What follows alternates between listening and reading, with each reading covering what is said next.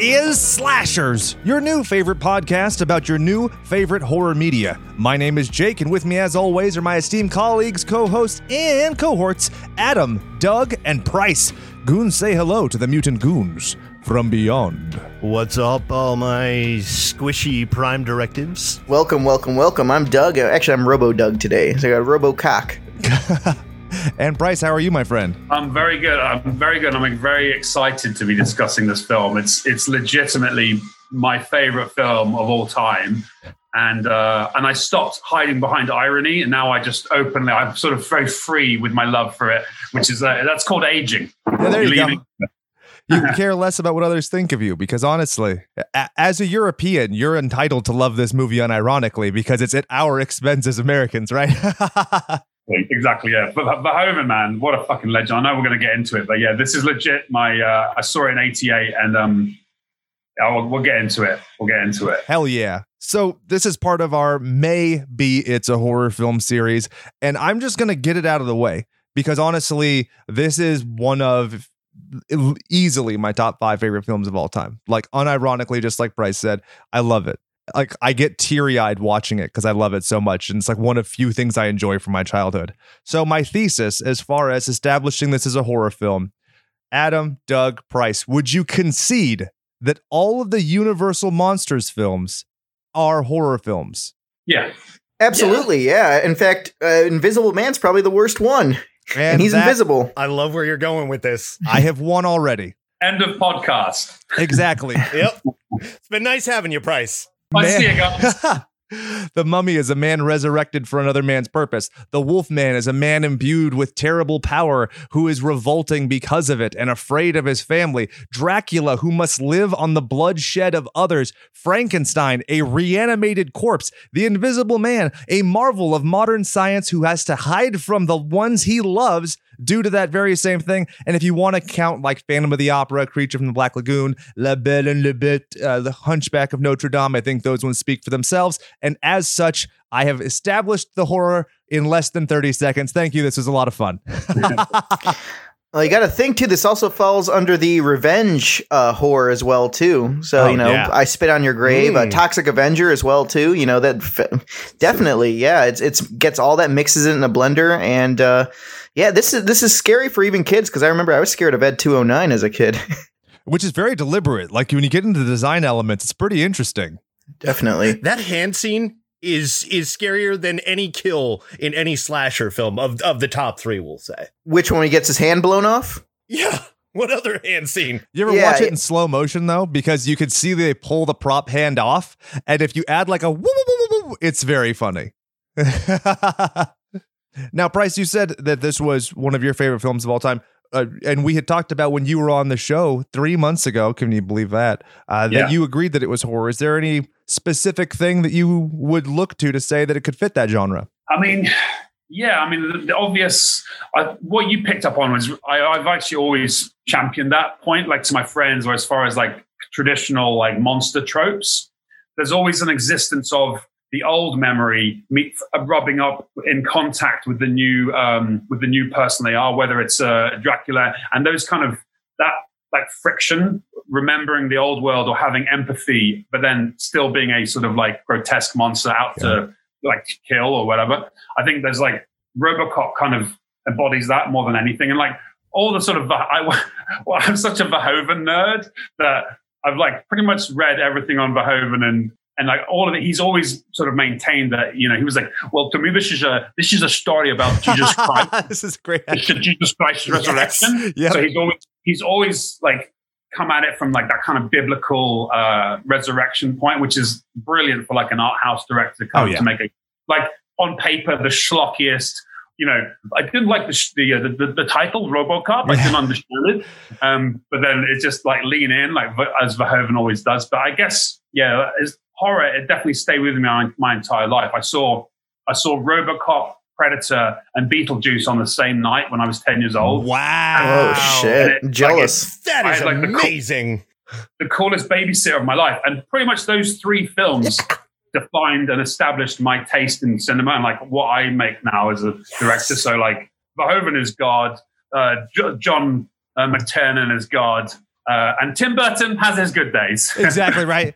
The pre Dumbo and Willy Wonka times were really good. That babysitter sounded pretty godly. Yeah, so uh, this is a great time to plug the Action Man Battlefield Casualties once again because if you put that in this movie, seamless to the other Seamless. ads, the SUX 6000 and everything, were you a little upset that you hadn't gotten this out in time for that whopping 2014 reboot? Oh God, what a what a disaster that was. I mean, I'm, I'm excited at the re re reboot. Yeah, right. Um, RoboCop returns with not Neil yeah, Blomkamp. Yeah, but yeah, no.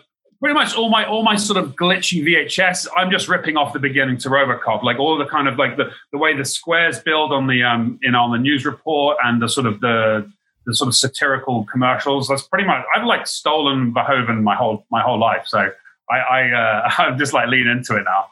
What's great about Paul i- i- when I got Well, go ahead, Adam. I have a lot to say, so I'm going to give it to you. I gotta say, thanks, babe. I gotta say, your Action Man commercials, I feel would be a better fit in part two than the commercials that were in that one. Honestly, Yeah, that's actually probably a very good point. Like the um the sunblock, Right. the sunblock ad is pretty amazing. They kind of play it pretty dry. He does the sort of Dutch dryness on the first one. yeah. yep. But when you look at his Dutch films, they're all very conventional. I mean, he actually uh, won an award for like the best Dutch film of all time, which is not to say just a World War II film, but you know, it's very of its genre, right? Whereas this just blows the doors off of 17 genres and it just like raw dogs you in the ear with amazingness. Uh, so before we get to everything else, I have to preface and preview. Remember, on this show in July, Julysic Park is coming up where we're going to do dinosaur content. Now, July is the seventh month of the year, and the seventh issue of Robocop, The Future of Law Enforcement by Marvel, features Robocop fighting and killing dinosaurs in a theme park attraction, which came out in 1990 before the Jurassic Park film. So while it might have been derivative of Crichton, it was not derivative of Spielberg. Check it out. Had to get that out of the way. And the film itself, made on a budget of $13.7 million, shot from August to October of 86 in Texas. Fuck that. No. Could you think of anywhere you'd rather not be in a, s- a wetsuit covered in fiberglass in the summer? Oh yeah, well I read too that uh, you know he was losing three pounds a day being in that suit. Just imagine that, just all that sweat. And he was a track runner at the time. oh yeah, I'm betting he loved the days where he shot without pants. Sorry, I love Adam. the, what- um, all the sort of the makings, all the makings of it, this, the problems with the suit up until like the day of shooting, and like having to adapt the entire way that he walked just because the suit didn't fucking work, and then like, and it all kind of materializing and like actually making it better, and that kind of like staccato, like almost body popping. It's that kind of like old school. I remember being into like what, yeah. watching breakdance one and two around the same time. And like, I, I remember watching, going, "Shit, man, RoboCop's like a sick dancer. Yeah. he's, he's just like, uh, Yes. ro- like you know, Robo Boogaloo. Yeah, you're Yeah. entirely right. So Mani Yakin was or Yakim was an Israeli Juilliard professor who taught movement, and they had worked for seven months on that kind of methodology, which he described as more serpentine. And then Rob Bottin comes in and is like, "Here, put a bunch of fiberglass on that doesn't fit and takes ten hours to fit." Let me say. A lot of like even Paul Verhoeven has walked this back and said that he was an asshole and insensitive at the time because he's like, hey, just fucking do the thing. Have you ever sat still for 10 hours for your in your life that you were conscious, like not asleep, No. and then been told, No. hey, do something incredibly physical that completely undercuts seven months of study and practice? Dude, I got stuck in an MRI for two hours and I freaked the fuck out. 10 hours? No fucking way ever. Like, Yeah. Weller's Oh, yeah. a legend. so you're sitting in a chair for ten hours, getting all this makeup put on, and you're already tired just from sitting there. Your ass is probably hurting, and then you're running around jumping in between, like when he's he's in the parking garage, jumping down, up, da- you know what I mean? Like just imagine that. And then if you move a certain way, you're gonna get yelled at because you're cracking some of the suit, and they're like, "We told you not to move that certain way." Like, man, I'm fucking stressed out, you know. But hey, kudos to him because I one time put got a um got a head plaster put on, and I was in there for I think three hours doing that, and that's where you can only breathe through straws and everything's covered up. And uh, yeah, that was that was an experience. I enjoyed it, you know, but uh, it's I could see how people claustrophobic. You know, that's that's like a that's like being in a saw trap. You know. Yeah, for yeah, sure. I've always wanted to do the head cast. I've never mustered up the courage to do that. So again, props to Weller. And Bryce. you could talk about this the pressures of a film set where you have a bunch of people staring at you, being like, you need to dance, monkey. That's a tremendous amount of pressure to put on a singular person who, especially, he was supposed to have the costume before principal photography came in. He got it the day of. So we don't even get two to three weeks early. We get late on the day. That's crazy. Yeah, it's ridiculous. I mean, I, I just I have this like warm feeling where that all the problems that they encountered ended up making the thing that we all hold so dear to us. So maybe it could have been overly overthought, and they would have I don't know. There's something about the the sort of the clunkiness of everything with with the sort of the energy of Verhoeven and like the, the choice selection. And I, I always like I, I reference. I mean, sorry, it's going off the robot suit, but that that like first like first six seven minutes mm-hmm. it's like it's almost like it's not a one shot but it feels like a, it's just like chaos and it has like you don't you don't breathe until yeah. he finally dies and like you it's like i don't think there's any yeah. any movie i can remember where like the energy like carries on for that amount of time and i just i mean like i say i rip everything everything i do i rip, I rip off Verhoeven same with like total recall that's another day yeah. but i mean that's um you know he's just uh but the robot the the suit would have been an absolute nightmare. I can like all the stuff, like the sort of PTSD you get from having a problem where the whole movie is this one suit. It doesn't work.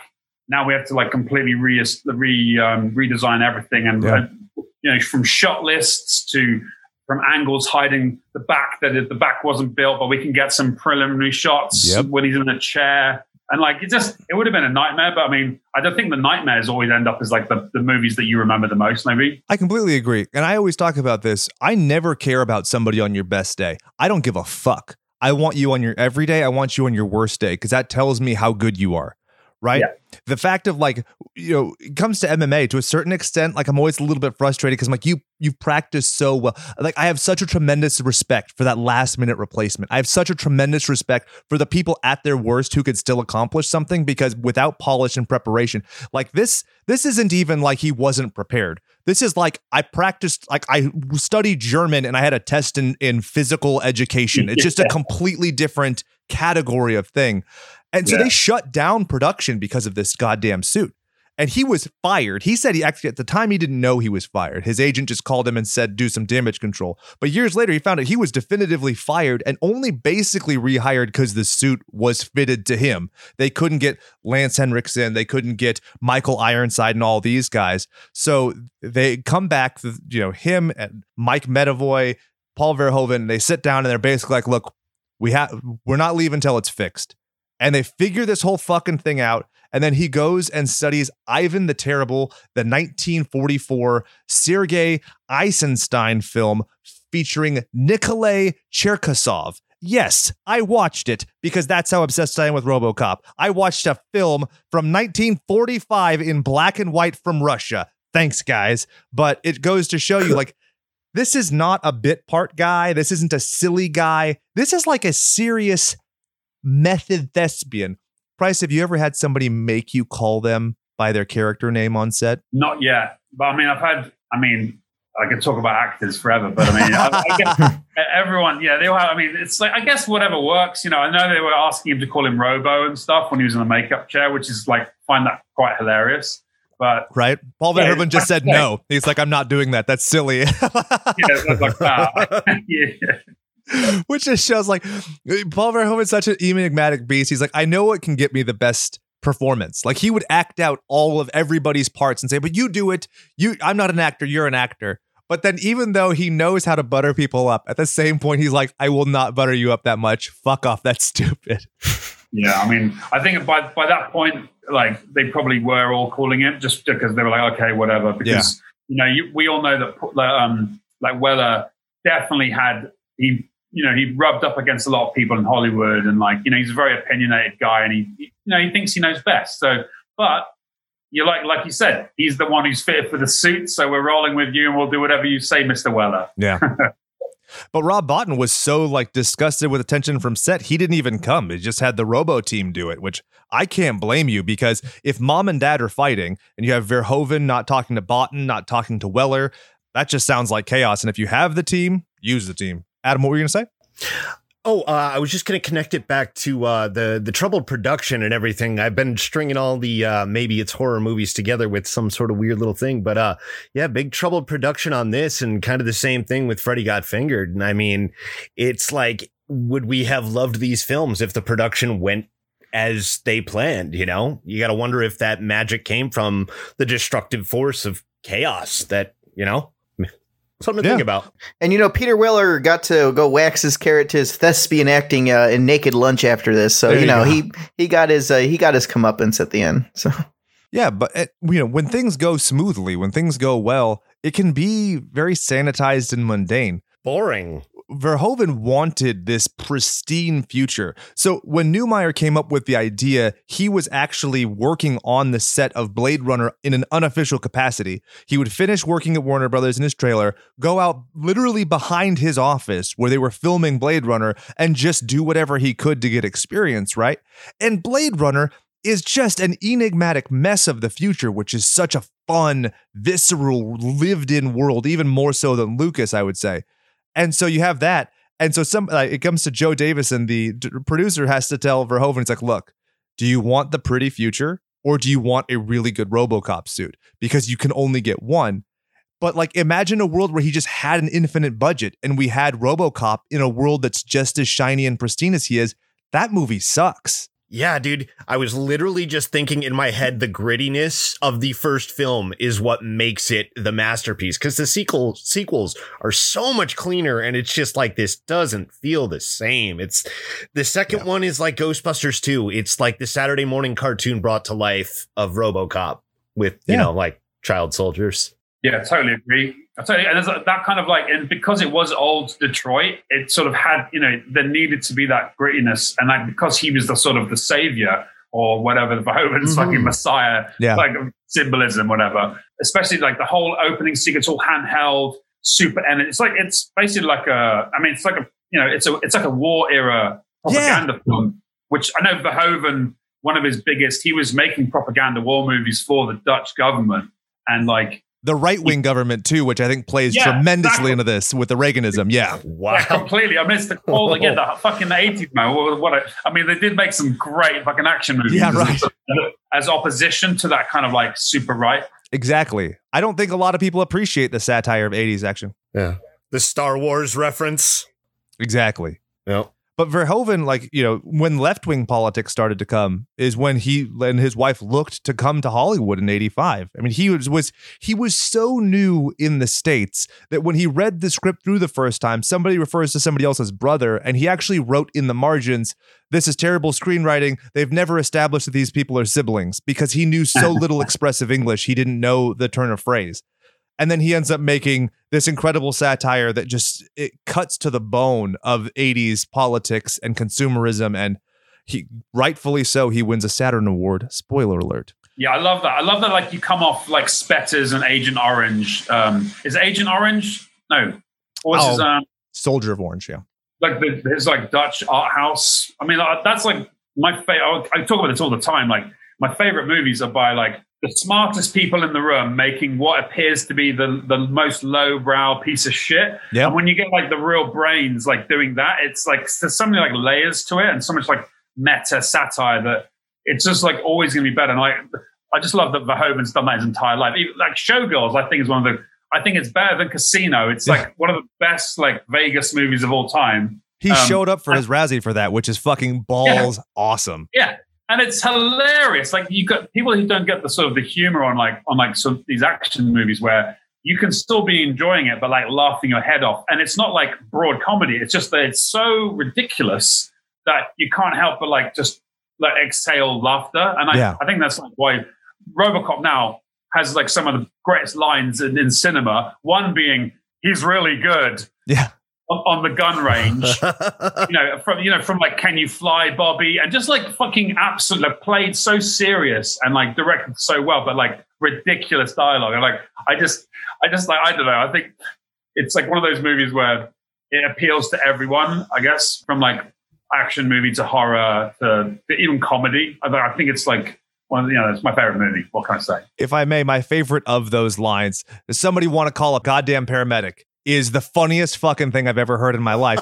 Which again, it's not a funny line. It's just when you juxtapose it with this carnivorous destruction of this poor man atop a model, and there's no way he's alive. Now, Doug, you've also directed films, and I have to toss this up to you. You have used shoestring budgets to effectuate some awesome effects, some truly revolting effects, if I may. Uh, can you imagine being in a scenario where you're making these kinds of effects with this kind of just frenetic pace? I mean, let's give me your experience as a director. How does this mark up to you? Oh well, I mean the effects. Uh, we're talking about like Ed two hundred nine and all like the stop motion and stuff, right? So I mean that still holds up to this day. I think. I think the only one like for your background there, where the guy's falling out the window. I don't think that one holds up as Yeah. well. That's why I have to laugh. It's the only effect that looks like ass. Even when little Robocop is on Ed 209, it still looks amazing. And I'm like, what? This isn't allowed Yeah. to be this good. Can somebody give them a memo? This movie's not supposed to be this good. It's called Robocop. The lighting on those miniatures, just superb. That's what sold them. Yeah. So uh, if a little plug here for for Gross House. So film Gross House, we we did some stop motion, and then in Don't Touch That Dial, which is available on Troma now, um, we kind of did a. Uh, it was more of an homage to, uh, I, I guess, uh, Robo Kane from RoboCop 2, because you know that had uh, it, um, it. That one, that one's more of a monster flick, and I Yeah. love like these claymation stop motion monster films. And uh, yeah, so Ed 209 was a big inspiration for Big Bete destroying uh, Long Beach and Don't Touch That Dial. And it's it's a lot of work. And the thing is, our you know our stuff was shoestring budget, so it's close to. I'd say it's even lower than the end of Evil Dead, where you get like the clay oatmeal kind of coming out. right.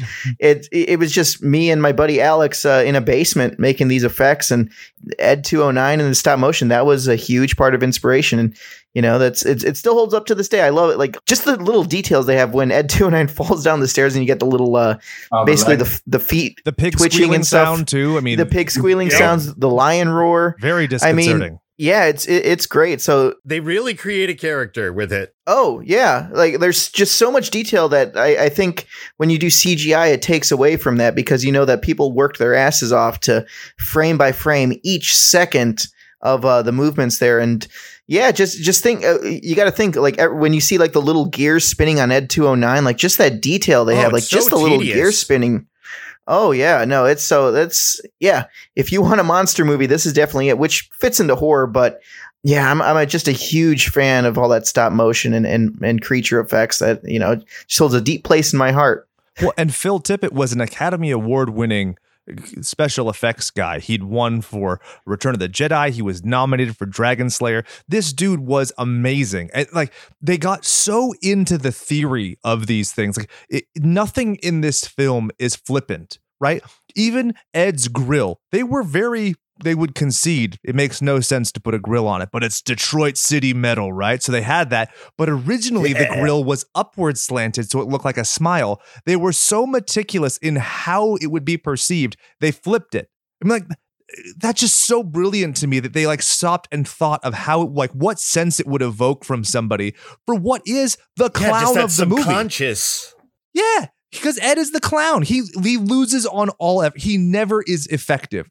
Arguably, he he does fuck up Robo a little bit. But my point is, like, he does that, but he doesn't get it all the way to fruition and death, right? So he never wins. You know, he's the. It'd be like if Ivan Drago just kept slipping on banana peels. You'd be like, you fucking idiot. Yes. But it's still good. And after rewatching this again uh, this morning too, it's kind of like a breath of fresh air because uh, I watched uh, Spiral, the the new Saw movie last night, Yeah. and that movie portrays cops, you know, like the the the negative cops, the the the dirty cops that are getting into these traps. And then when you watch this one, it's like, oh yeah, you know what I mean? Like the, the cops are kind of the good guys in this one here. So it was just kind of nice seeing that uh, that that teeter totter dynamic uh, between the two. So you know, you you see what's socially relevant now. And then you watch RoboCop. It's like, yeah, they've you know, Yeah, you've got with social relevancy. It's a good point because you've got like the sort of militarization of police force and also the privatization of like you know that's it's all like so ahead, like thirty years ahead Yeah. of, of its Oh time. yeah, the Like, private sector you know, stuff. Mm-hmm. Yeah. And when you have to look at it, they do an incredible job. Like Bryce said, the whole 25 minutes until Murphy dies is a just a psychotic pace. And they give you exposition and they never have to cheat. They never do a crawl, a voiceover, anything. Everything is organic, informative, and, and you know, meretricious. At the end, Immersive. when she sees yes, when she sees that gun twirling, if you're you know, you know, in any other movie, you're like, oh, that's cute. This is the only connection they had. They worked together for a goddamn day. And it's so good because you never stop to think, oh, that seems kind of trite. Like he had a family. Doesn't have No, to try. He twirled a gun. Visual. Boom. So let's talk about the writing, yeah? Mm-hmm. We got nothing but Ooh. time. Ed Neumeier, like I said, so he comes up with the idea for RoboCop while literally working on the set of Blade Runner, which is about a cop who catches robots. And he is like, "What is this movie?" And they point at some lady in a tutu and say, "Well, that's actually a robot." And he's like, "That seems awfully weird because his experience with robots or like your C3POs and Day of the Earth Stood Still and whatnot." So he starts to have this idea of a robot cop movie. And so he meets Michael Miner, who wants to do, uh, funny enough, because Bryce has also done music videos, a music video featuring a robot. He talks about wanting to do movies where a person becomes a robot through some kind of accident or whatever, almost like a trite $6 million man, right? And then they fuse those ideas together in just this perfect thing, which could otherwise be so trite and contrived. Uh, how does it hit you? Adam, let's go with you first. Just the writing specifically. Uh, I just think it's beautifully done. Like like we've been saying, that just the whole opening of the movie, it just does minimal with the writing, but just the dialogue, the visuals, it all sells it, and it just it works. The writing is so simplistic, but you you're so deep in. Like when those commercials come on, you feel like you're in old Detroit, just like watching TV there. Like it, it just it immersive is what I keep going back to. I think it just really gets you on board and it tells an awesome story that could have been fucked up in a billion ways. And it's Yeah. it's simple, it's honest, and it's fucking badass. I won't even say it could have been fucked up in a million ways. It should have been. Like I said, this movie has no right to be as good as it is in a lot of circumstances. Like you think At about all. it, like it's called. It has a very contrived name that almost drove everybody away. Nancy Allen talks Should have shit. been a Troma Paul film. Verhoeven talks shit. Yeah, Mm-hmm. you know Peter Weller talks shit. It is so much so he was gonna uh, he gets courted by Dino De Laurentiis to do uh, King Kong Lives, and he has a meeting with him, and he asks him how much do I have to pay you to not do this stupid fucking robot movie because everybody is you know in the know is like this is stupid, but then the writing ends up just anyway. Doug, I didn't let you have a, a chance to speak. satire. What do you think about the writing? Uh, well, I think you just hit the nail on the head. It's very satirical, and uh, the the way this would have worked here, I feel like if it wasn't done by the right director, or like even by the writing too, because uh, it it could have turned into like something like Heartbeeps, and I brought that up last time. You know what I mean? Where it's just like Again. uh, kind of campy, or, or it could have been RoboCop three Or You Inspector know? Gadget, right? Like he's a cop who's a robot too. That Yeah. fucking was stupid.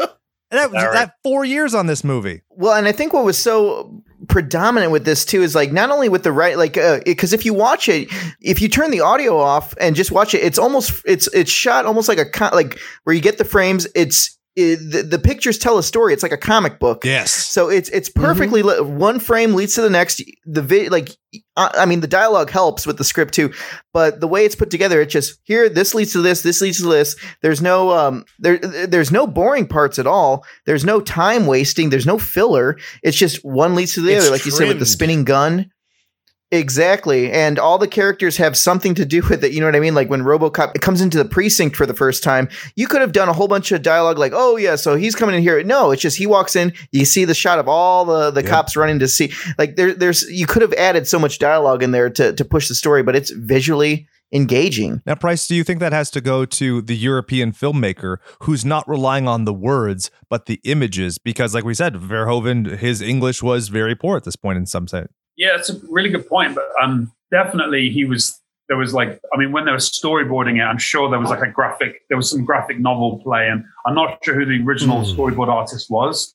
But as far as the writing, yeah, on you you hit I, you said something really fun. You were like, it should, it doesn't deserve to be as good as it is. How can it be so good? I mean, I still have to sell it to people who've never seen it. I'm like, Yeah. trust me, this is my favorite film. It's Robo. They're like RoboCop, really, Mhm. and people are talking about like Stalker by Tarkovsky, and I'm like, no, man, this is the greatest movie Yeah.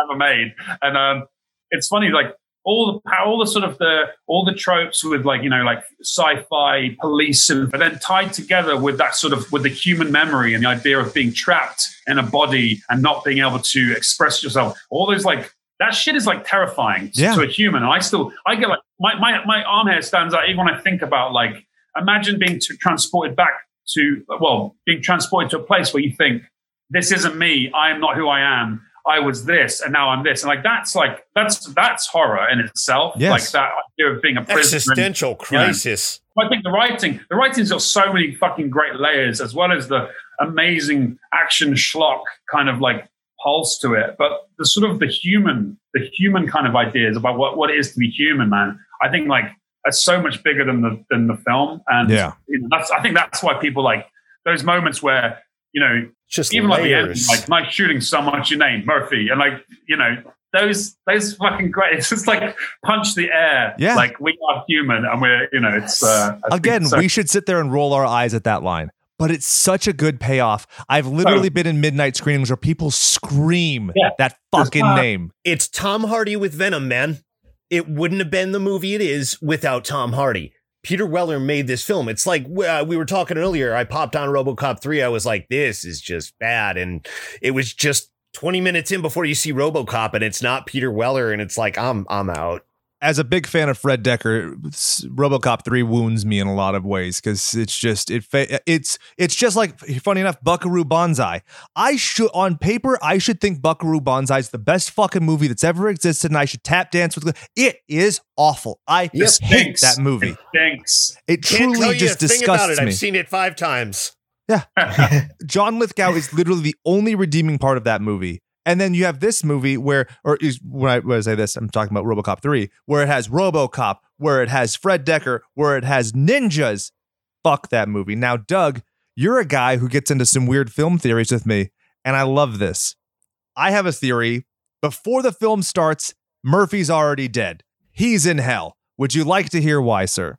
Oh, let's hear it. Shoot, shoot, shoot your load. So, why is his kid dressed as Satan in their picture? We've established he's a big fan of something like TJ Lazer. Why Satan?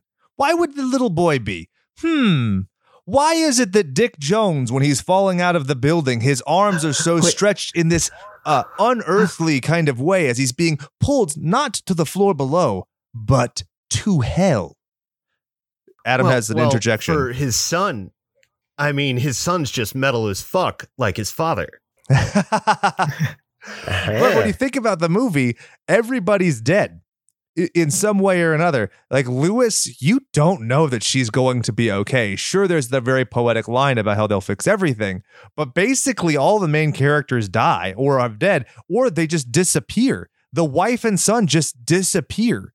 Not be, I mean, there should be some consequence there. So I know it's not the strongest theory in the world, but I think that you could even the writing is so solid it lets you extrapolate onto ridiculous theories like this all takes place in hell, right? I could see that definitely. You know, make a new sequel. RoboCop goes to hell. You know, to be better than Jason goes to hell. I would really like that movie. Yeah, and I mean those criminals are basically just roaming free. I mean, Dick Jones just bails out the worst criminals like there's no consequence to them. They're basically running the asylum, so I could totally see that whole hell angle. Yeah. And then so when you get to RoboCop 2, that's during a writer's strike. Michael Miner just had a kid. Neumeier's working on other projects. So, you know, that's where the whole Frank Miller thing gets in. He had been trying to shop around Mars attacks, which is just, it's so crazy all the things that have happened in this franchise and all the amazing people who've been involved. But I feel like we could get a huge it off in the weeds there. Again, going to very specifically the specificity of the film. There is no ambiguity there. They didn't fall into legendary status when it comes to the writing. Miner has been very public in speaking about the militarism of the police, police spending, and all of these things, talking about how Dick Jones is like a huge emblem of that. Dick Jones is such a good character in this that whenever I hear the Dave Chappelle bit when he says Rick James bitch, I always think Dick Jones bitch. Uh, can you uh, all speak to that as far as like how well written that character is specifically? Because again, kind of shouldn't work because he almost feel you know like in Dark Knight where there's the Joker and then there's Two Face. There's an extra villain and you're like, why? This one still Mhm. works. How is that allowed to happen? Oh, you mean as far as like Dick and Clarence? Exactly. So we just saw the the worst guy in the movie bleed out his neck violently. And then we get a Oh. whole extra one, and that one's Yeah. almost better, even though it's got the worst effect. Yeah, I totally agree. Like it's as far as I think it's I think Dick's probably one of the best baddies as, as far as like power and I mean he does plays the same character in Total Recall, which is Yeah. great. Like I mean, uh, like what? Like, why would you not change? Why would you change him? Ain't He's broke, just don't so- fix it. They like- brought back Rob Bottin and everything. Yeah.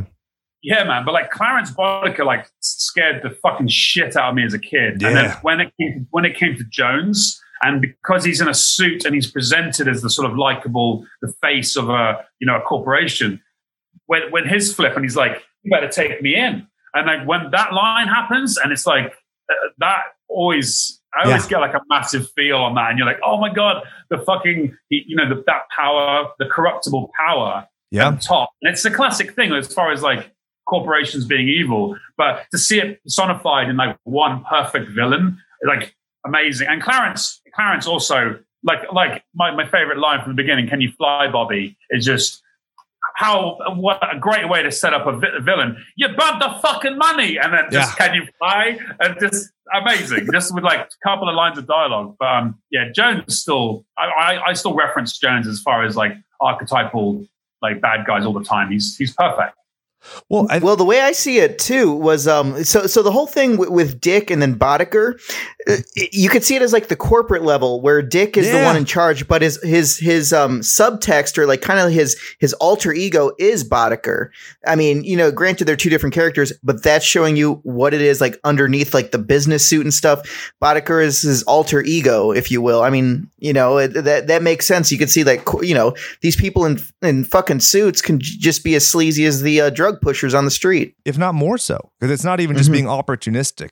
They're orchestrating all of this shit. Adam, this is a, a cue for you. Mortal Kombat 1995. You think that uh, the bad guy is shapeshifty Cranky Boy, but then at the end they reveal Shao Kahn, and you're like, oh, there's a whole other tier of evil. But it's hinted at so nicely before. Do you notice Bob Morton? There's a line that shows how Machiavellian and evil OCP is when he talks about how they, they specifically put prime candidates in terrible areas to put them in a greater sense of risk and danger to die and have their body donated to science. Fuck, that's evil.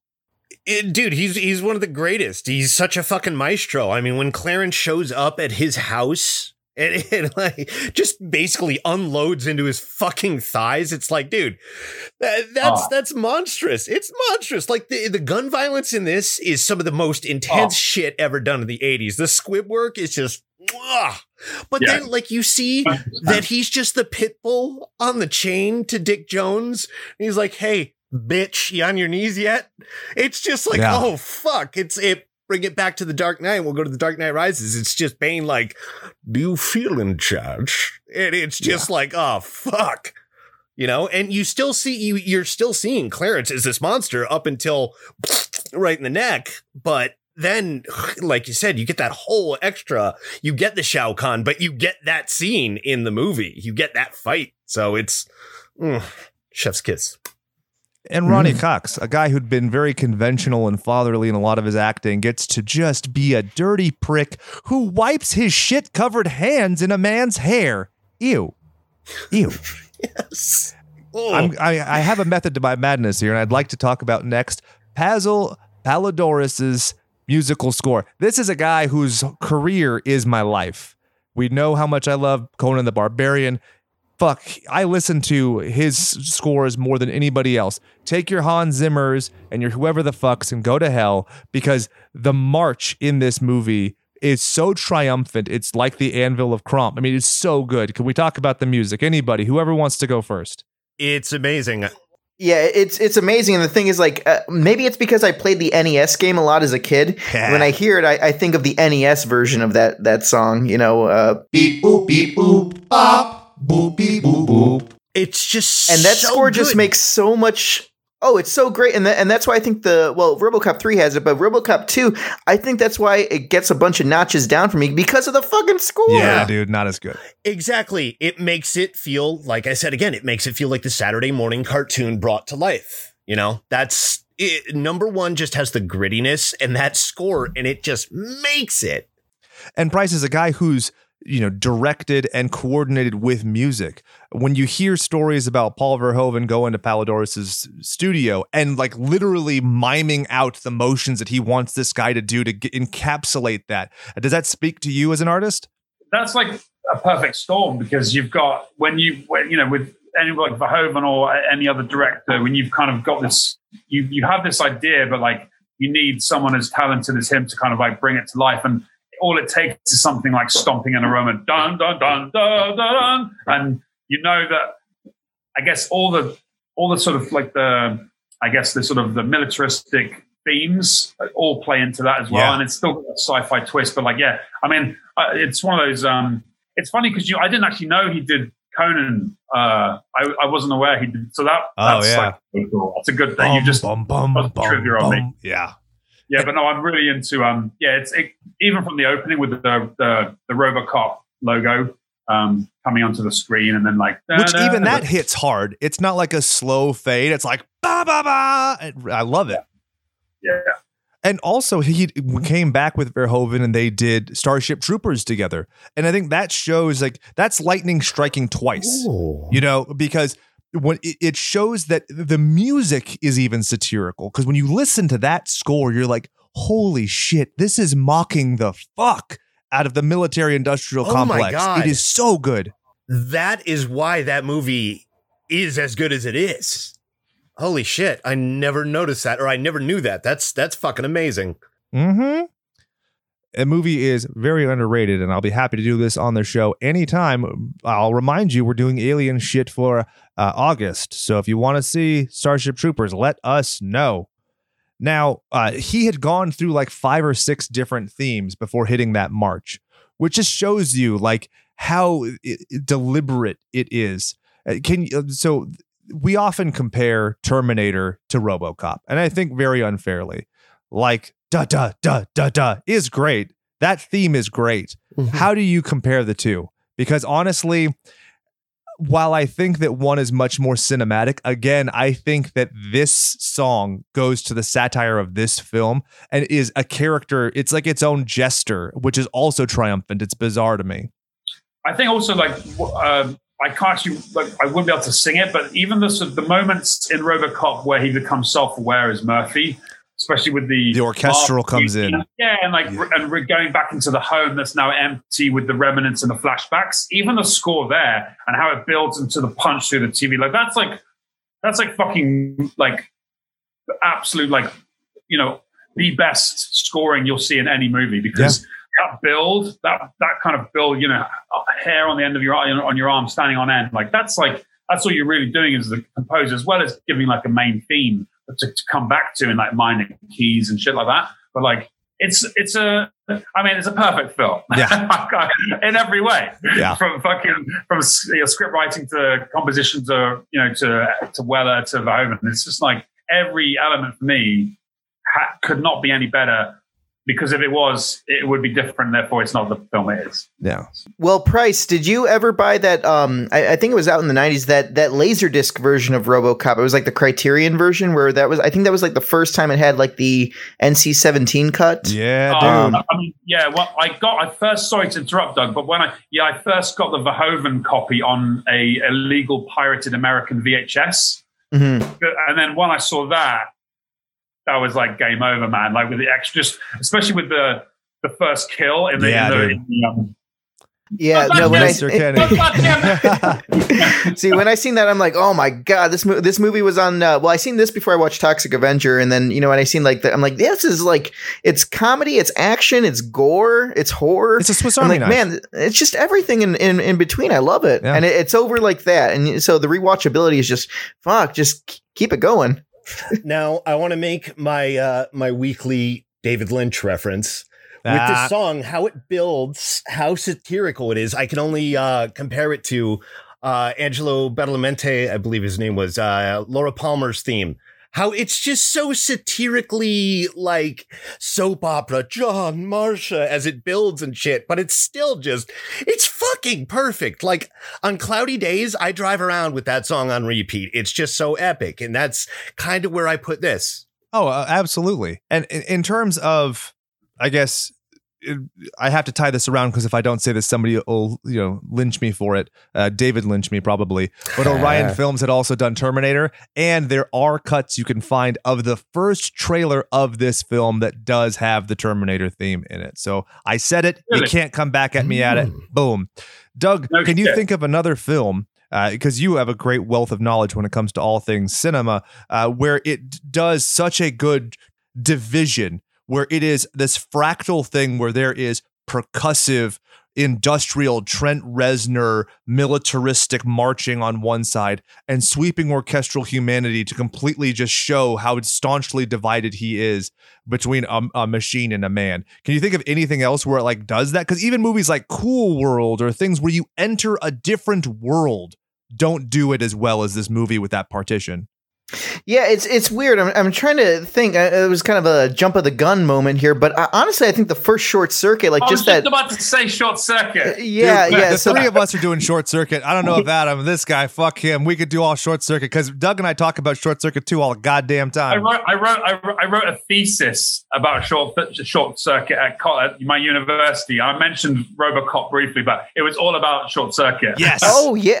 Well, now that I have you on here, Bryce, I was going to say honestly, like I was telling Jake this, I think Short Circuit Two is one of the best sequels ever made Ever. and the best written things. Like it's it's just how the fuck do you you make it so like those two guys, uh, Brent Maddock and uh, S.S. Wilson, when they wrote it, it's like you took this character from the first one that was more of like this object going in between. You make it so realistic and so down with people that are trying to, um, you know. Immigrate to the United States and make it this thing that's like, oh, you go to a city and it's just I'm bewildered by everything, and, and but yet you're naive and you get I, I don't know. I just think Short Circuit too is one of the best written s- movies.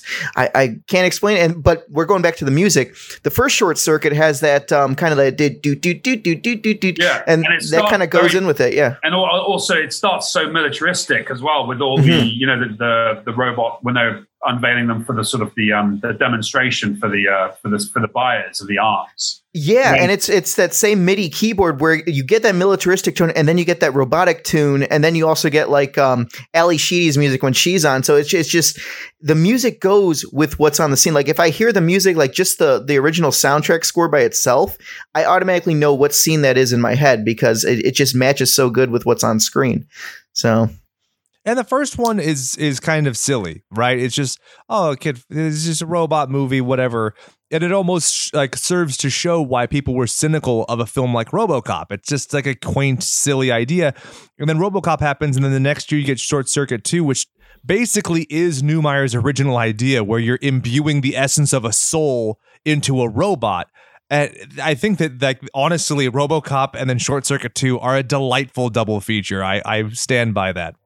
Oh, exactly. Like for example, like like uh, like Murphy is just learning is is, and that's why I think RoboCop two could have been a little more like because at the end of this film he says I'm you can call me Murphy, Mhm. so it's like he's already building on that. But where Short Circuit two, you already established that you know he's a Sentinel being. yeah Other people don't believe that. Yeah, other people are just treating him like shit. So Yeah. he's like he's like how Ben's being treated like shit because he's an immigrant, and it just it just goes in so well. Fisher and uh, my yeah, my girlfriend, uh, she's from Peru, and I remember she she's a citizen now.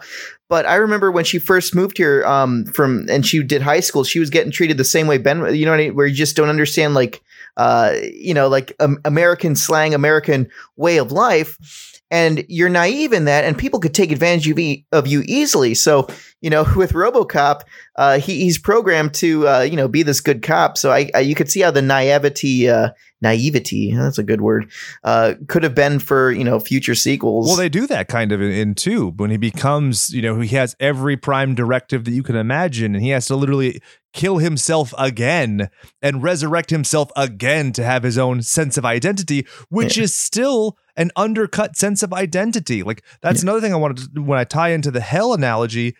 He, this is Sisyphus pushing a rock up for all of eternity. He is not a free man. He only exists insofar as he has utility to the police force, right? Like he is not, he has no free will. He just goes back to being a cop. And I think that's so interesting. And I'm so fucking grateful in two that they didn't do what I worried they would do before I saw two. The first time I was about to see two, I was like, oh no. Lewis got shot a bunch. Lewis is going to be Robocop's girlfriend because Ah. uh, Verhoeven even wanted them to be related. Well, I was like, could you like, fucking imagine like his and her Robocops and just the terribleness that would have been? But luckily, we escaped that fate. It would have been heart- I pitched a heartbeats. comedy. I pitched a comedy short for this brand where it was called. Do you remember that dog Boo? Yeah, we were going to have Robo Cop, and it was like it was basically yeah, RoboCop has to be more likable, so they get him a little Boo Cop. Cop.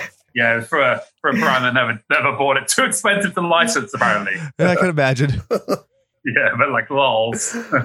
So let's go to the design of RoboCop because I think that also ties in with stuff like you know Short Circuit is so interesting because it's a puppet, right? It's it's that movie succeeds because it evokes a sense of humanity out of an inanimate object. This movie does the reverse, where it subverts your uh, like you transpose. We as humans see things as anthropomorphic. You know, you could look at an image and go, "Oh, that's a face." Other species don't do that, and so when we look at things, we see a human. But to see a human turned into a robot, you know, they they reference Fritz Lang's Metropolis a lot. Their Day the Earth Stood Still, and all of these except C3PO or whatever. This is my favorite on-screen robot I have ever seen, or cyborg rather. Uh, anybody want to take a crack at the costume by Rob Bottin? No, I just think it's fantastically well done. I mean, it's it sets itself apart from anything else really on screen. I mean, Day the Earth Stood Still kind of had that complete smooth face with the visor look, but this this brought the humanity in with the mouth, and it just I I really dig it. I dig the size of him. I dig the sound work they did with it because it's just so believable. He sounds heavy. He sounds like a force. Like he sounds like something not to be fucked with and that could be wielding this mis- machine pistol with just brutal accuracy and just mow down anything it wanted. And it just, it, I- I don't think anything has really succeeded like this since. It just, it feels original. Well, and it has yeah, a you, good I like that. I like that point you mentioned about. Sorry, um, yeah, the point you just mentioned about like weight and gravity. That's like something I remember Mm. like as thinking about as a kid, especially when they did the really nice um pre-foreseeing like the you know like when he when he goes he could crush every bone in your hand like that scene like Oh, yeah. giving you reference Oh for the strength of the of the object that and then you realize oh my god this thing can like it can like break you know punch through walls with x-ray vision Oh, yeah. hilarious see oh shit i wanted this is what i wanted to talk to you guys about the fucking biggest uh you know fucking um flop the sort of the, the the mistake in cinema history when he bounces on the mat on the crash mat but he's been he's been punched out of a second story window the camera pans onto down marble, right? Yeah. It, what like the fact they re-released it on DVD and like and like Blu-ray. Now I was like, come on, at least do that one. No, I love it. It's hilarious. Oh, And man. maybe maybe he's a little squishy. He had a, too much sizzler, and he had a little bit of uh, bounce to him. yeah, but he was meant to be come falling from a great height, and then when you see it, he just—it's not even the bounce. It's just like he just falls like this far Should out of we say- Hey. No, for sure. Rubber cop. Ah, there it goes. Rubber Cop. That's a good promotion. You should have RoboCop selling rubbers. I know. Well, I'm sure you guys Ah. all felt the same way, but if we're going on the costume, I got chills watching it again too. Um, and as a kid too, it always gave me chills as well. Um, when you hear RoboCop sounds of him walking that, mm, mm, like Oh. it just, I, I get chills on my arms hearing it, and and it's so distinct, like it's just a is little mechanical noise. Yeah, no, it's it's great foley sound. You know what I mean? Supercop. Yeah, and you can pick up that sound like It if you just hear like a little, sound th- so like when he moves his arms. Oh, it does, and just even the mm, like when he moves his arms, you automatically pick RoboCop. Like as soon as you hear Oh. just one little snippet and of all, that. So- dude, which has been copied in so many films, like tracking, you know, and just all Yep. the POV viewpoint, which is like that was so that feels still that still feels now like so ahead of its time, Yeah. so futuristic. The POV and just Yes. the way they established the birth and. There was that really cool thing, like Verhoeven said, he wanted to like leave that black for like a minute, which I think is so funny. If he was like, well, Very to make, you know, Kaufman, to, yeah. to birth the robot, it has to come from, it has to be a believable place. And, uh, and, uh, so we, we, clearly we had to have a whole minute of silence, and then the then the robot is birth. Uh, sorry, a bit What? John Connery there. Sorry. Your your Verhoeven is great because I've listened to so many fucking interviews and stuff lately that it's burned in my brain. But what one of the things I think is amazing about this film and so ahead of its time is it teases and mocks the idea of capitalism, commercialism, marketing. They RoboCop is not mm-hmm. meant to be efficient. He is meant to be a fucking brand.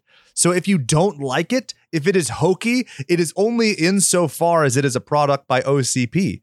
You know, it's it's got such a get out of jail free card because it's not just a like RoboCop 2 with Cain. That is a machine that's meant to kill and police. That's all that's meant to do. It is not meant to be, you know, doing photo ops with Rudy Giuliani, which yes, there is a photo when they were doing Boy Scouts for the rub out campaign, which Boy Scouts rubbing out, I don't want to think about. But Oh, God damn it. Oh, it's true. You can look up the pictures Uh, but you know, you look at this and it's got, like I said, this great get out of jail free card. But on the other side, it's got this amazing, intricate detail. And one of the things I always loved, and let me know if you guys picked up on this, RoboCop has toes, and that that always spoke to me. This is not a suit. This is his new body. And it was such a delicate little thing, but I remember even having the toy had that specific articulation and it meant so much to me. And I'm not a foot fetishist, I swear on my life. Dude, same thing, same thing. It makes it sets it apart. It makes it that robotic man. It that's just another part to it that's so original and I feel sets it apart from so many other robot designs that had been done. It's just oh, it's so brilliantly executed. It knew what it wanted to be. It did it with purpose. Yeah. And Bryce, uh, were you a fan of Judge Dredd with I actually love, really like this. Even this, I love the Stallone movie and the um Carl and the uh, and the new one. I mean, like Yeah. I, I read 2000 AD as a kid, but I, it was a little bit too adult for me. So when there's when they did the sort of the monthly Judge Dredd annual, which Yeah. I, then I, I started collecting from number one. So I was like I was a huge Judge Dredd fan. Probably as a result of like RoboCop and Terminator and just the kind of like, even though he was a human, it felt like there was something else. yeah, he's a force of nature, right? Yeah, yeah, yeah, yeah. Well, what's fan. crazy is how much he informs this film. And what's great is just like you, I was not fortunate enough to be, you know, reading Judge Dredd before I saw RoboCop. But what's great, the, the symmetry of the characters, so much so that Rob Bottin did a full sculpt that looks exactly like Judge Dredd for one of the costume ideas. Uh? You know, speaking of that, where a guy gets to be judge, jury, and executioner, that is wrong. That is not right, and we still root for him it, because it, it has this great, unequivocal satire and everything. So much so, Ed Neumeier gave Paul Verhoeven Earth AD, or yeah, sorry, Earth AD is a Misfits. Uh, Judge Dredd comics to read to prepare for this film. It's amazing to me. That probably helped. uh, Also, probably led fed into the the graphic the gra- graphic design nature of the storyboarding and the like, just how uh, like yeah, graphic novel it, it all feels. You know, it, it's handheld, but it's still like the shots are still like you know you you could easily draw those and have a sort of a sense of action or purpose in every frame. And it's framed and shot so well that when you need him to be a lumbering mess, he is. But when you need him to have agility and stuff, you don't feel like, hey, what the fuck? How did he suddenly do that? No, it's just shot in a way where this big lumbering thing looks dynamic. Because, like, when Ed shoots the missile at him in the hallway, all he's doing is falling over, but it's shot in this dynamic way where it looks as though he's bullet time leaping in Max Payne, for Christ's sake. So, yeah, Yeah, I, I, one of my favorite like sequences is when he's rolling down the car park. oh, so good. Mhm. trying to escape. It's fucking like brutal, man. It's like it, it's such a, like a brutal like escaping your death scene. That's like, I mean, we can't open fire. He's a cop. you know, it's like so like just. I mean, it's a, it's a, it's just a joy, man. I, I, I've probably seen it more than I've than any other film I've, I've watched ever. And every time I'm like still enjoying it, like the first time I ever saw it. And like, and like, you know, I'm sure you guys all have like your friends where you still like send memes or clips, and it's like those those films are like live on, you know, after childhood throughout the rest of your life are like there's a reason that happens because it's just like alchemy that works. They shape you. And, yeah, Mhm. completely. Well, and going to the biblical thing, like that scene is great. You know, it's a way of getting around it where he falls, falls, falls, falls, falls, uh, because he can't run, right? But it's this like lashing, it's this pounding, this suffering. And as he's falling, you know, after seeing the cops effectively betray him, it has that biblical sense. It has that feeling of like, truly, this I tell you, Peter, that you will betray me three times before the rooster crows. Where you're like, holy shit! Like he, it's it's so meaningful. When in actuality, it's just cops shooting, you know, a guy in a, in a plastic suit. That scene too, uh, his relationship with Lewis is just like it's so cemented there. When she just gets him in the car and they get out of there, it's she is just one of the most badass like partners, sidekicks in a movie fucking ever, hands down. And, and Oh yeah, and and it didn't take that approach because when I first seen it, I remember she was gonna. I'm like, oh, she's gonna be the badass cop. Where you remember when she she punches the guy in the precinct, and he's like, oh, here's your new partner. She's like, well, Neat. you better get ready. I was I was waiting for her to be like, well, what the hell are you? Look, you know what I mean? Like to to diminish him, saying, oh, you're not gonna survive, rookie. yeah, You know, but she's not. She's welcoming, and that's real. That's that's very different. she buys So- him coffee. They talk. I mean, she's a great figure, and so she has this maternal sense about her while also being an independent badass woman who albeit victimized she doesn't go to the point of fridging which we talked about on a prior episode Yeah. She does have that opening line, which is like, "Yeah, I, I drive when I'm breaking in new recruits," and then he, he- then he steals the line back off though, which Yeah. has a really nice head to head. I love that. he might be a robot that's capable of crushing bones but they're equals and i love that i have to talk about is, and she is fucking badass. Like, Yeah. when she kicks, she kick does that like uh, like a roundhouse kick on that guy, and it's amazing. It's like the, the coolest, one of the coolest scenes. And she was just the bitch from Carrie. That's what she was before this. And then she cuts off her iconic locks to look rather butch, but functional and great. And she's truly a gem. I don't know. I find her like so much more attractive in this film just because of her character. Like honestly, she It's is just that yeah. kind of badass. Mhm. It- It's so much. Just the haircut and just how she does it. Just mm, yes, Lewis, kick my ass. It's chewing gum, the, the bub, blowing the, bubble gum. bubbles, Yeah, and right. gum is like super badass. It has this comedic Mhm. effect going beyond like Roddy Piper and stuff. It's this idea of like, this situation is so not tense to me that I can also multitask and chew gum. I have to talk about Dale Martin. He was a special effects coordinator. Every bullet in this film, every squib is effectively three squibs. Every blood pack is three to four times what they would usually do. So aside from I was gonna RoboCop, say yeah, they look, look, at Lewis's chest when her chest is hemorrhaging blood when she is shot. I mean, I'm not just just trying to shoehorn this back to being horror, but can you think of another movie that just is so uh sludgy as this one when it comes to the Maybe bu- gunfire? You had me at Frankenstein. But maybe maybe Predator. Maybe. Yeah, that's a good one. Carl Weathers' But arm like, falling but off. Robocop, Robocop's at the top. Yeah, Yeah. for like yeah, squib work. Absolutely, man. It's like it, the- just that the first execution there, two oh nine. It's just chopped meat. It's like it's not human anymore. It's amazing. Yeah. Speaking of chopped meat, they have a great bit in our RoboCop remake where uh, Randall Kim. Uh, he actually like they put ground beef in his leg, and that's just delightful to show what's left of Murphy. Doug, sorry, I you were saying. it this morning. Uh, no, I was just saying, and and you know, when you saw this for the first time, you knew you see something. You saw something special when you saw just they didn't cut away from him getting shot like any other movie would have would have cut away from uh, you know when when Ed two and nine shooting that guy at the table. I'm just like holy, like everyone like who's seen it like for the first like holy shit, like it's just Yeah. man, it's so drippy. Like I haven't seen that many bullet hits since uh you know the Wild Bunch or something or uh, or Bonnie and Clyde. you know what I mean? Bonnie It's and just exactly- yeah, Bonnie and Yeah. Clyde, sure. Godfather. Good Which- reference. Yeah. Yeah. There were more squibs on that guy than there are in most films. Yeah.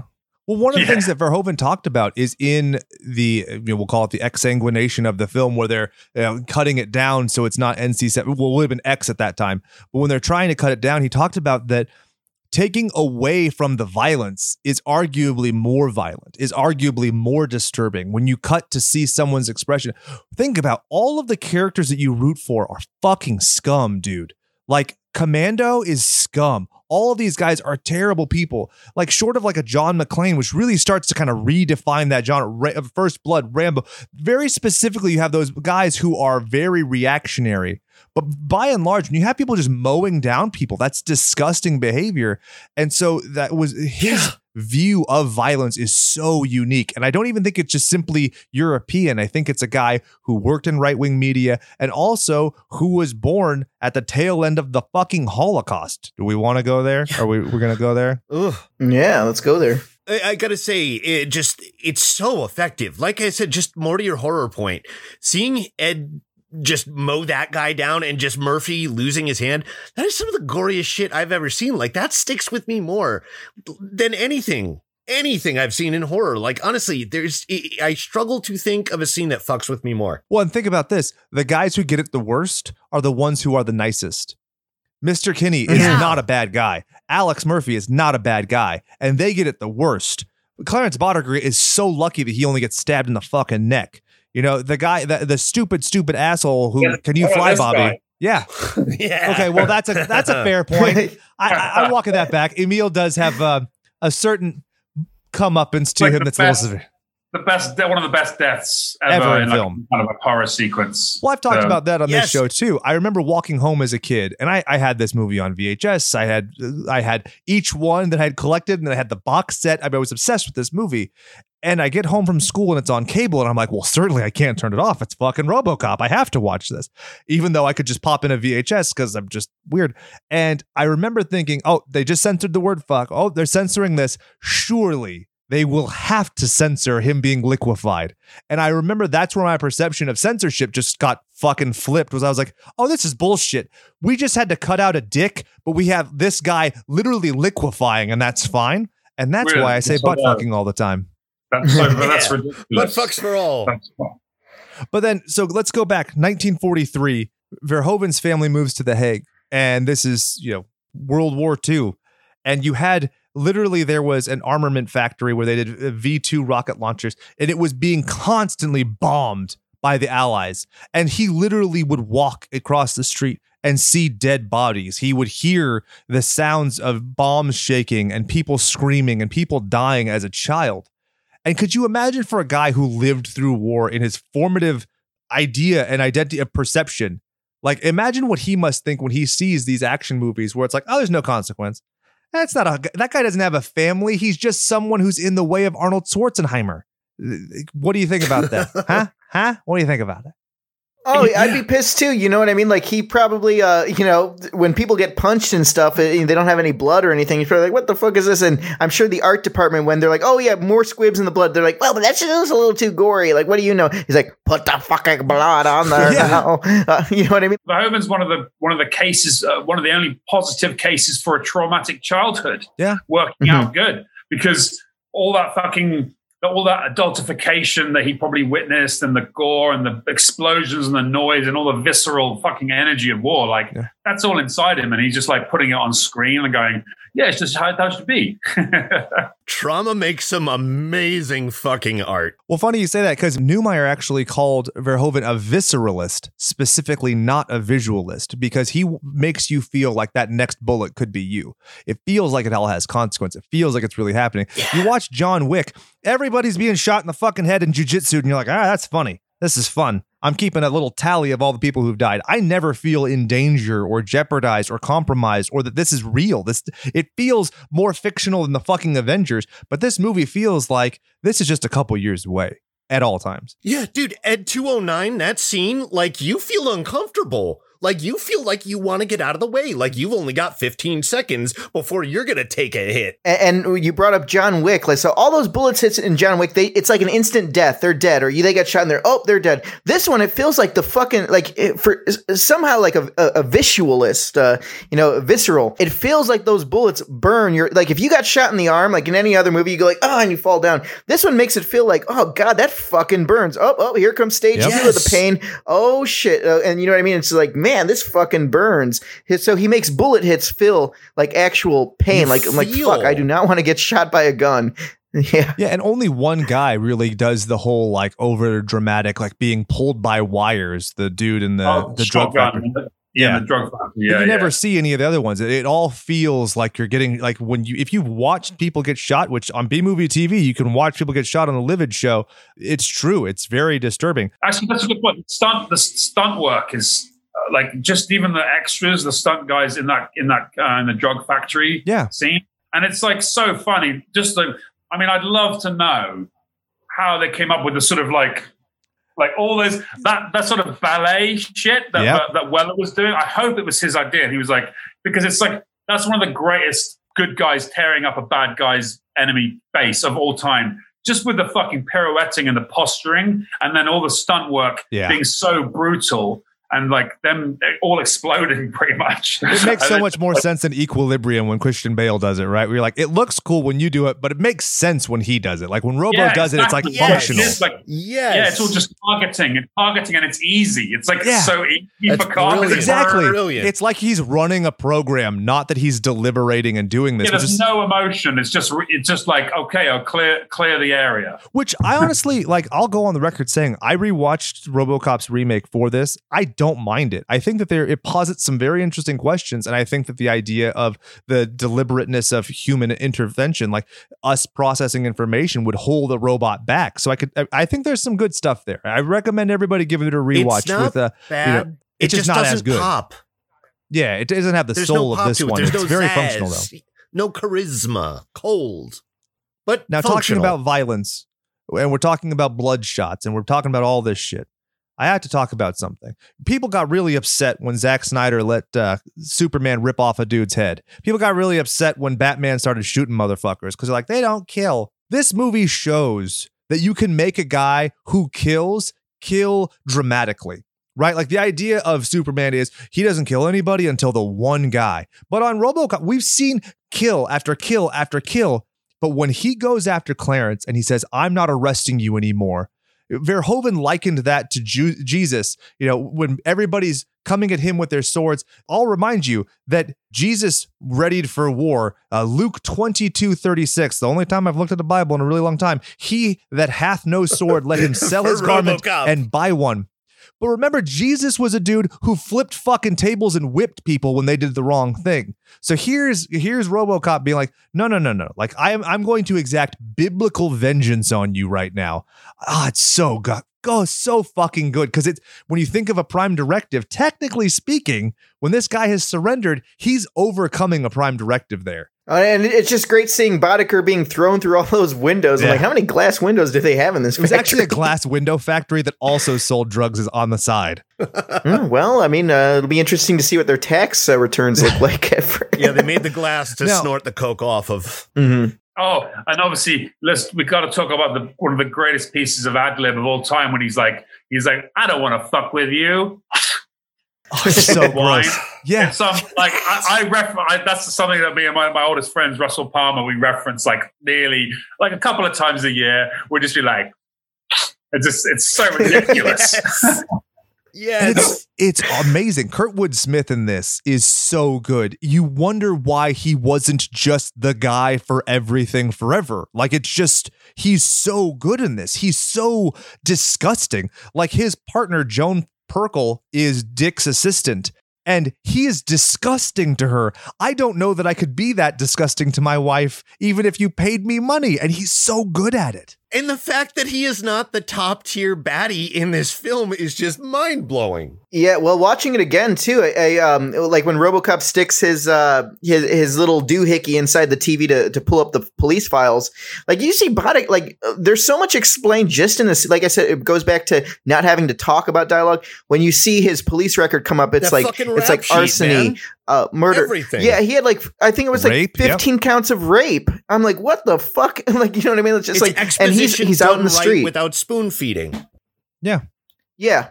You don't have to explain to anyone. Just there's the visual stuff. You pick up what you want. If you don't pick it up, that's fine. It's there. So it's kind of like you you're reading more into lore just by paying attention to what's on screen. Well, and Weller spoke of this in talking about one of the reasons why this film is appreciated. It's a th- idea in film that true art speaks to you most effectively when it challenges you intellectually or it, it you know it has a contrivance like that and it delights you.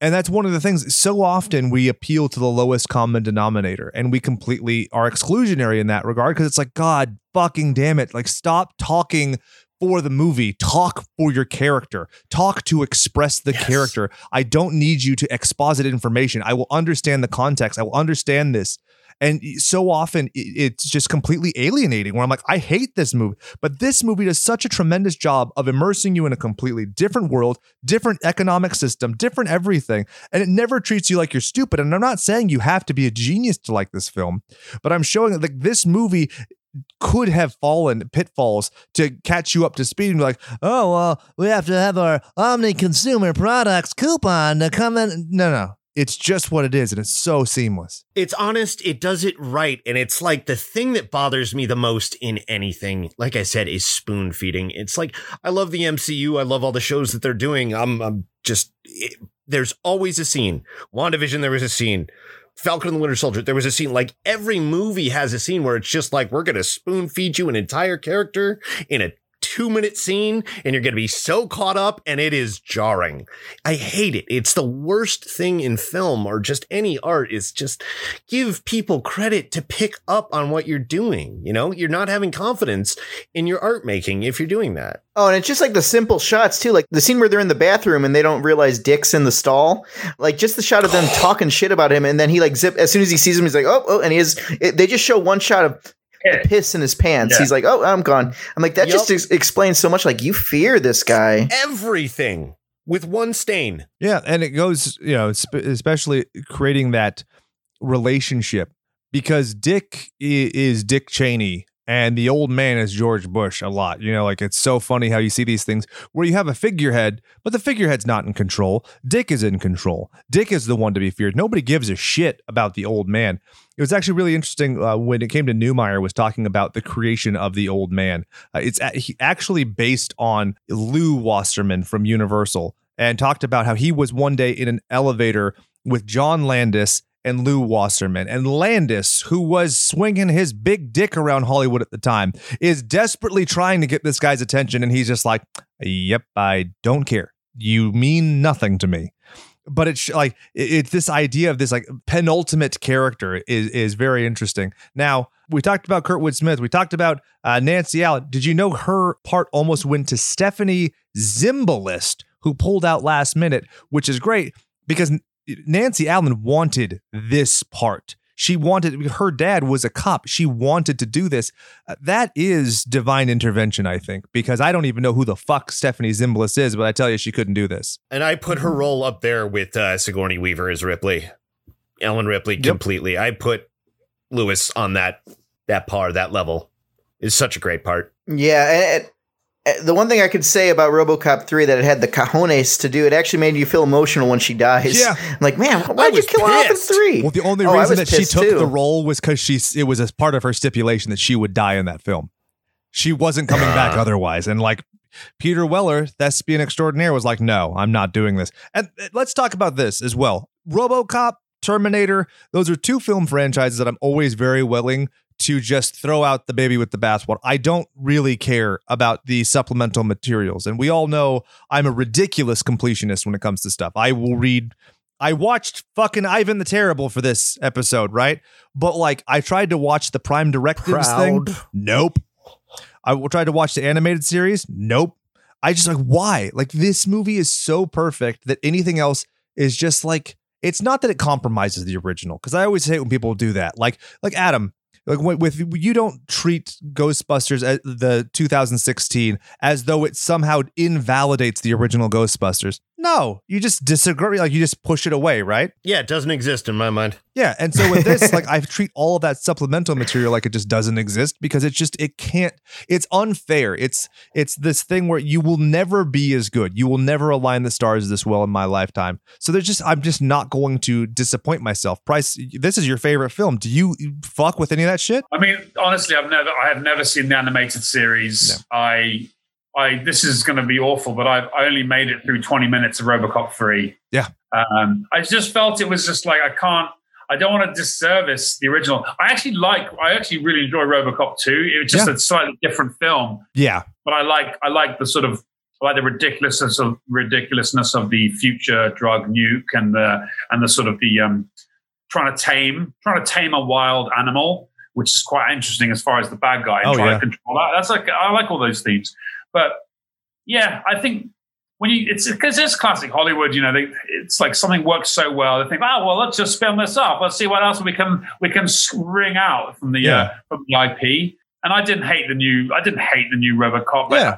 I, I love the, the the shot of the brain just hanging there with the spinal column. So that was gnarly, like right? Like that's one of like the really that sort of stayed with me uh, more than the, the entire film. But as far as Yeah. a visual, like a scene, that's like incredible. Now, uh, how about the direct to video stuff? Had any of you guys seen any of that stuff? What is it like, Dark Directive or, or something like that? It's I Yeah. did 15 minutes of one of them, and I was like, never again, never again, because it Bone was hitting that point of like, I don't want to sully it. Yeah.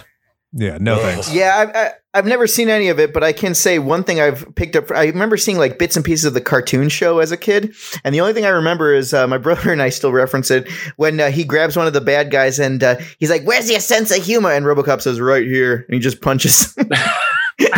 So that. that's like a good Yeah, I'm line. into that. Good one, Yeah.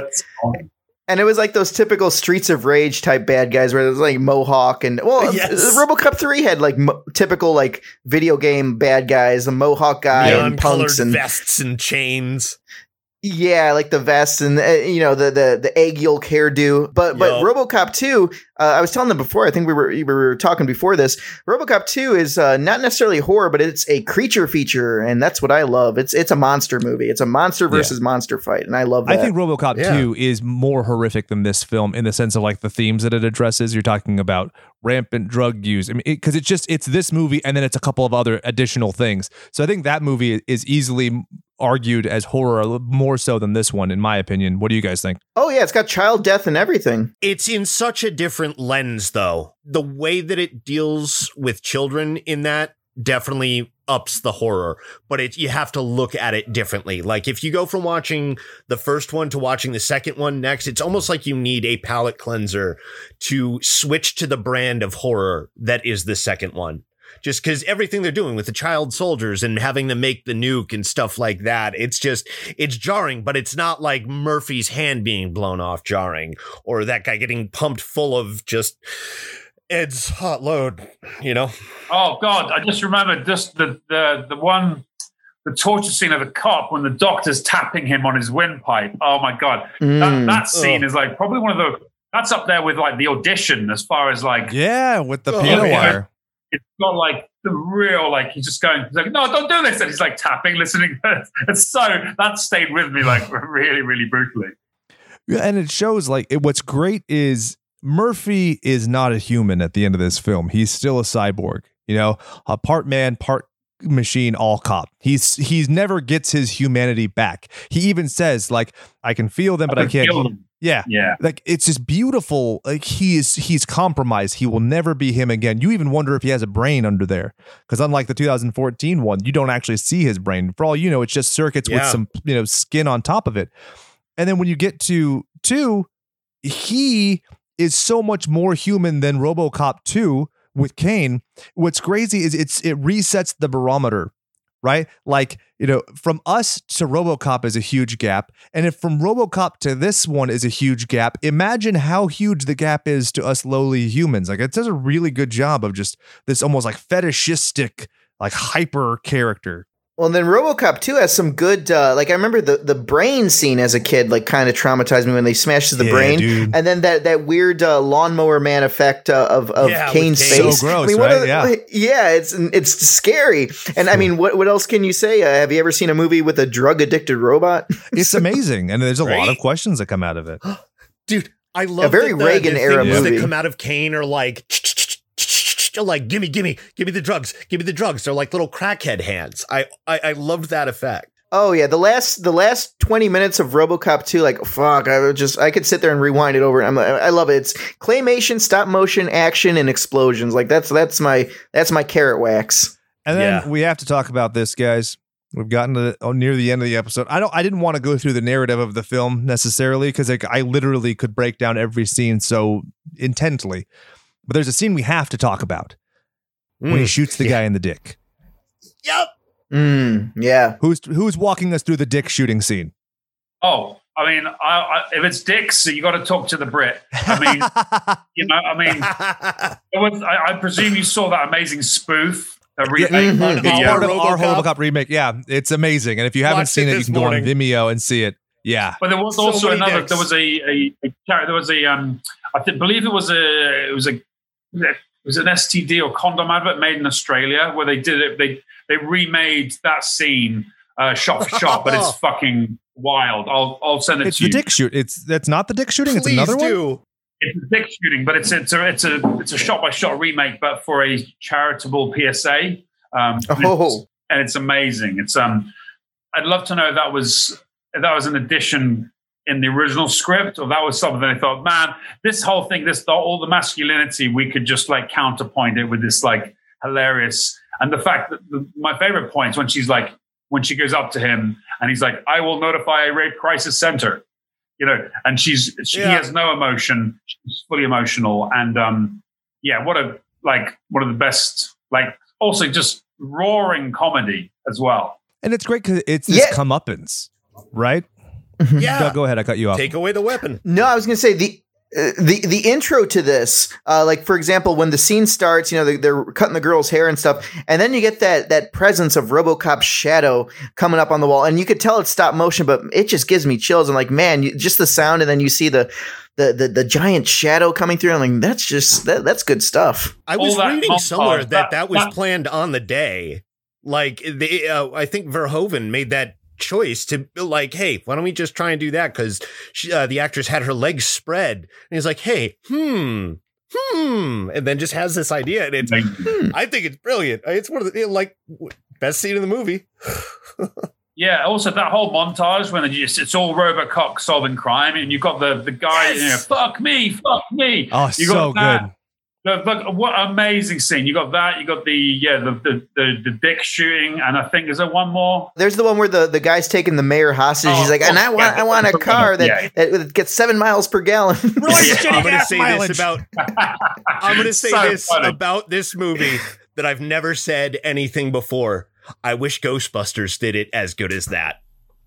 You know, in their montage in that film, I wish we saw them busting more ghosts, like as we saw RoboCop Mhm. Oh just yeah, going, just handling fucking scumbags.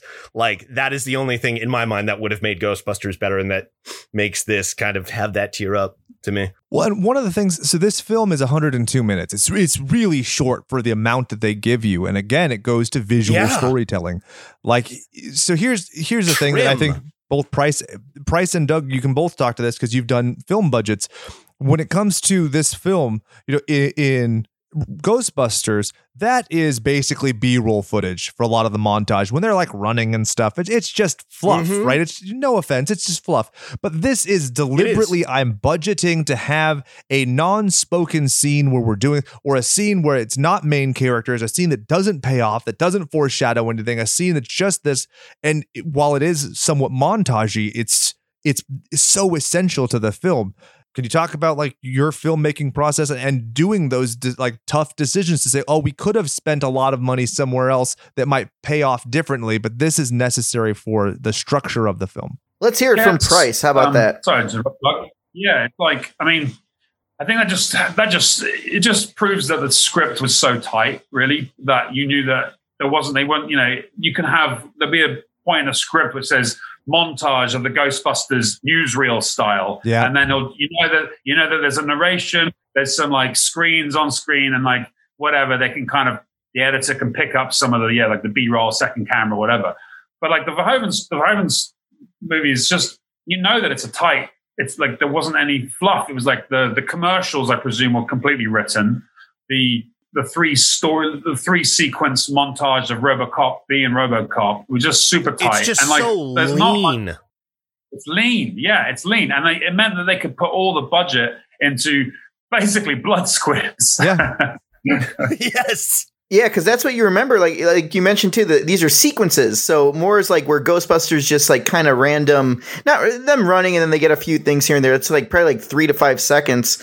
That was more montage. RoboCop is more vignette. Yeah. Exactly. Yeah, like they're little stories, like little side pieces that take a place. I mean, just the sequences of this one, they were slicker than a sexually awakened nun. uh, you know what I mean? Like it's there, there's really no way around exactly it there, and saying, I, yeah.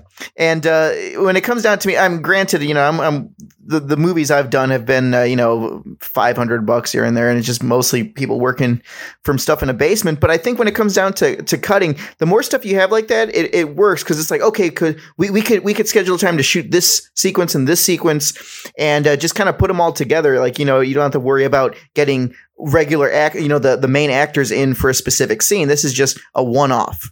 And I think that's what makes it work so well because it's it's episodic with its pieces, and you know, with the way shooting it, you could shoot with a totally different cast and just have the one person there. It makes it a lot easier. Uh, what I love the through line on on RoboCop, as well as the sort of the the newsreel catch ups, which are which are brilliant. Um, yes. You know, especially when they're like, "Good luck, good luck, Lieutenant." Yeah. You know, and they're just yes. such, and then with these like vapid, dead eyes and they're so up close too. It's so good. It's so but like that, you've got this that's a through line that the newsreel stuff. You've got the commercials obviously, and and also you know I'll buy that for a dollar, which is just like a brilliant, so brilliant addition as far as like consumer culture and like capitalist kind of like just parody and like that kind of being a through line that all the bad guys are all the bad guys watch it. Well, you know that's actually a literary reference as well, too, right? What I'd buy that for a dollar. Yeah, I always hate when people say as well too. I, I am gonna criticize myself for that publicly. But the Bixby Snyder's one, it's a sci-fi story called The March of the Moron. But I believe it's Would you buy that for a quarter? Uh, so it's actually it's from like the 50s. But you're right. What it's what it is referring to is also doing what you're saying. But I had I had to say it because I research everything. Everyone. Yeah, good ref. Well, you want to know what too? Remember, remember, Jake, when you said I bring up these weird things where I combine universes. I, I as, when I was younger, I used to think that uh, I'd buy that for a dollar. Guy was uh was I'm manic, I'm frantic from Short Circuit 2, the guy who runs Radio nice. Shack. So I used to think that they were the same. So it's like, oh, you know, the, that's how RoboCop and Johnny Five are in the same universe together. I would together. love that buddy cop film. I'll tell you right oh. fucking now. That needs to be made. so, what I was going to say about how lean this film is, and I've uh, I've been talking about this on the on like the Mutant Goons page and stuff. It's like Astron Six could take such a page from Verhoeven in how tight and how lean this movie is. It's like if Psycho Goreman, like you know, I have a gripe with that film. It's like it had such a an amazing premise with things they could have done if they just trimmed it down, cut the fat that could have been amazing. But I think that's what Verhoeven does so amazingly well in this film. It's there is not one scene that doesn't need to be there, not one frame. I mean, those arms, those even still need to be there, you know. But it, it, I think that's it. It's just what makes this film the masterpiece that it is is how tight and lean it really is. Maybe you should watch Psycho Goreman against Stone. I really enjoyed that Dude, that movie a lot. I ended times. up buying the it's Blu-ray. Such a trudge. I'm sorry. It's just them jacking themselves off. It's like cut like well, that's one thing. We, three montages. We did get into that. Three more. My name is Adam Burr. I am an artist, a podcaster, and the biggest fan of Astron Six, specifically Psycho Goreman, in the entire butt fucking world and Verhoeven's very open about being like, yeah, so much of this was already in the script, and I think that he what makes him so compelling as a filmmaker is getting the best out of the script.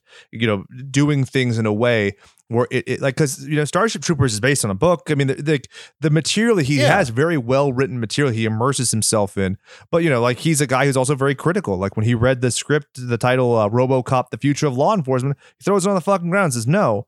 And so, like, short of like putting himself in the dance scene in the nightclub, I can't think of anything that's like self indulgent, that is a trope of his, that anything like at that. Where all, if, yeah, at all.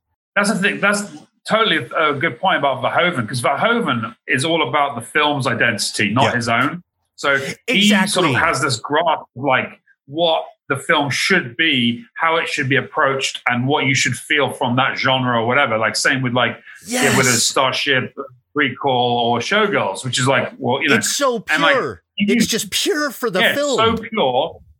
totally. So like he's just like he's not a he's not an ego director. He even though he might be a megalomaniac on set, which you kind of have to be, Yeah. and he's like high budget, right?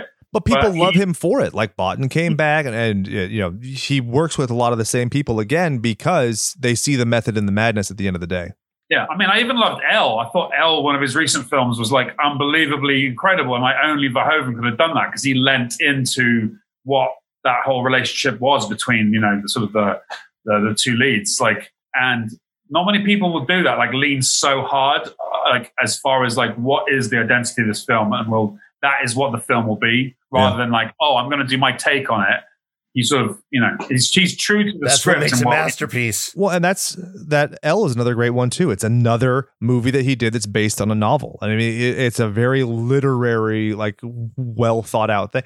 You know, you some of his movies, I'll admit, like Hollow Man, kind of falls flat. Like it's fun to watch. It's kind of like campy, but I mean, uh, you look through the rest. The look at Total Recall again, based on Philip K. Dick. Uh, the story, you know, we can remember it for you wholesale is entirely different and involves an entire. It's just, it's just not the same thing to what the script is. But like, you look at that movie and compare it to this one in terms of how extra it is, how violent it is, how cr- everything is so excessive and hyper, hyper, everything. But they don't feel like clones of the same movie. It's not RoboCop in space, Mm-mm. which again kind of goes to what you're saying. It's not his identity that's important. It's the material because he goes from that to Basic Instinct to Showgirls oh, to Starship amazing. Troopers. I mean, he ping pongs quite a bit for his American film. They honestly don't feel made by the same person. How much he separates his ego from the art, and it's it's it's brilliant. I mean, he's so diverse. It's it's hard to believe that one person could allow himself to get that diverse without slipping back into tropes. I mean, his trope is almost diversity. Yeah, truly. And this new film is about, you know, uh, sexualized nuns. So it's going to be brilliant. I can't wait to see it. I oh, get I gotta see that now, one. Doug. Uh, see, I, and so now he's just going into the nun exploitation category. So see, he's well rounded in in horror. So I think you win, Jake. Benedetta. I think you win. It's g- the movie shouldn't be called Benedetta. It should be called B for Vendetta. Thank you very much. So let's take a vote, guys. Is this is RoboCop a horror film? All right. Well, I Yeah. guess I'll I'll jump in first. Yes, it is a splatter action. It, it's it's it's splatter action. Action horror. Uh, yeah, hmm. Fra- it's Frankenstein meets a revenge film. That- So that- yeah, it's it's horror. Yeah. definitely. Yeah. That'd actually be really interesting if Frankenstein, if every piece of him was from a murdered person and it was like a series of him like going after and avenging, like, oh, you killed my pinky, prepare to die. You killed my left testicle, prepare to die. I like that idea a lot. Bryce, let's go to you. Mary Shelley's that's old the boy. pitch- That's the pitch in uh, in The Sopranos. Really? You know, for the, for the movie they make. Really? God damn it, I'm an idiot. It's like the, the Frankenstein that gets killed by the mafia, and it gets all the, the body pieces get put in different areas, and has to, yeah. You should, uh, I like it. So, do you, sir, your favorite film of all time, do you concede? Have I compelled you? Do you believe this is a horror film? Hundred percent. I think it's the it's as as far as being my favorite movie. It's an action horror and um yeah and, and a monster comedy. I mean, it's like it's sort of like five things, but Yeah. yeah, it's it's, it's perfect. And Adam, I leave it with you.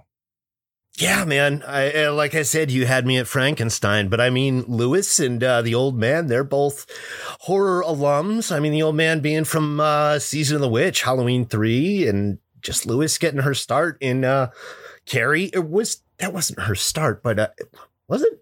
I'll have to look that up. But uh, in Poltergeist three, uh, she just. Uh, this thing has so many horror elements going for it. Like I said, the gore has stuck with me more than anything in a traditional horror film. And like, yeah, it's it's a it's a monster movie, a Frankenstein revenge film. It's Mary Shelley's Old Boy, man. Yeah.